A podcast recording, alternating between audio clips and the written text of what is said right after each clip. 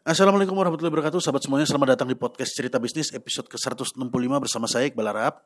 Semoga kalian semua kehidupannya baik dan kehidupannya pun juga baik Lebih baik daripada kemarin dan semoga akan semakin baik juga ke depannya Dan seperti biasa di podcast ini kita akan bahas namanya hal ya Terutama mengenai bisnis, manajerial dan keuangan Yang akan saya bahas dari sudut pandang saya pribadi Dari pengalaman saya pribadi dan dari cerita saya pribadi Sebagai seorang praktisi bisnis dan pelaku investasi sejak tahun 2006 Harapannya apa? Supaya teman-teman pendengar yang mungkin ada keinginan untuk menjadi pengusaha Atau bagi teman-teman yang sudah kadung kejeblos menjadi pengusaha atau juga dengan uh, untuk teman-teman yang memiliki profesi yang berbeda yang lainnya.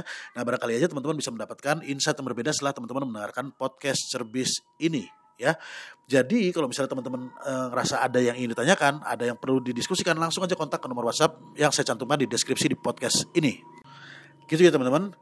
Nah sekarang kita langsung masuk ke sesi cerbis kali ini.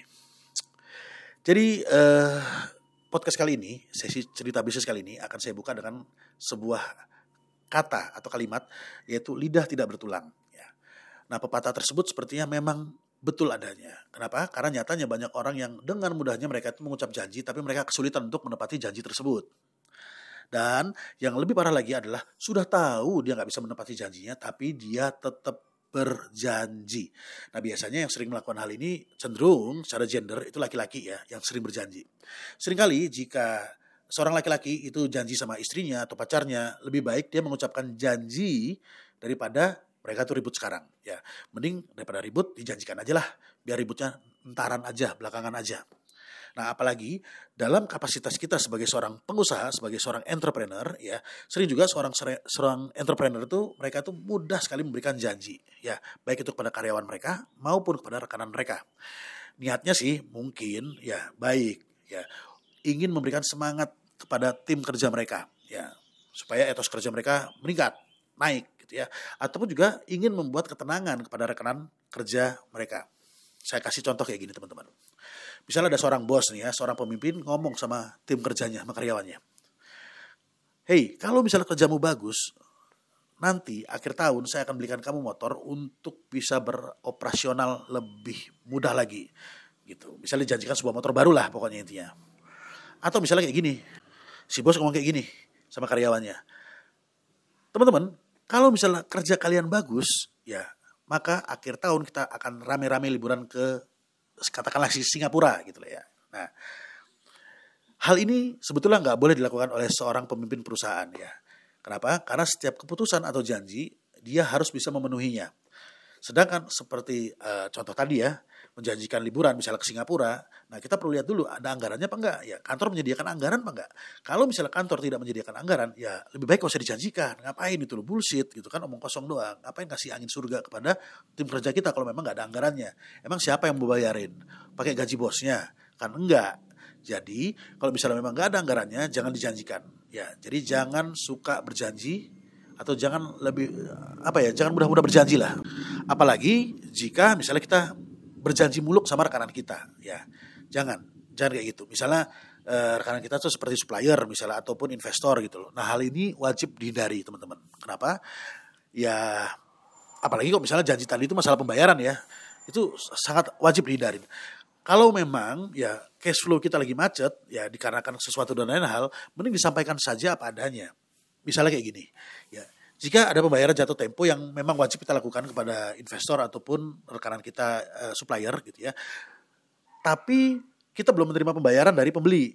Karena ya mungkin lagi habis liburan panjang misalnya kayak kemarin libur panjang lebaran gitu ya uh, pembeli belum melakukan pembayaran kepada kita pembayaran belum turun. Ya kita sampaikan aja padanya gitu ya. Uh, kita minta tempo uh, agar lebih longgar. Sampaikan apa adanya terus kita minta tempo. Dan ketika kita minta tempo jangan memberi tempo yang kelewat mepet. Akan merepotkan kita nantinya ya jadi ya minimal minta tempo lah pembayaran mundur dua minggu kepada mereka. Tapi sampaikan juga ya jika memang e, sebelum itu ada pembayaran masuk terlebih dahulu maka pembayaran ke mereka ke rekanan ya ke investor ataupun supplier itu bisa kita lakukan lebih cepat lagi. Jadi sampaikan seperti itu. Dan teman-teman, kita perlu perhitungan dulu ya secara matang-matang. Ya, jangan sampai Anda ketika sudah menjanjikan sesuatu kepada rekanan, ya kepada investor maupun supplier, ternyata bleset lagi. Ya. Jadi misalnya kita kasih uh, uh, apa ya, bayar mundur misalnya tiga hari.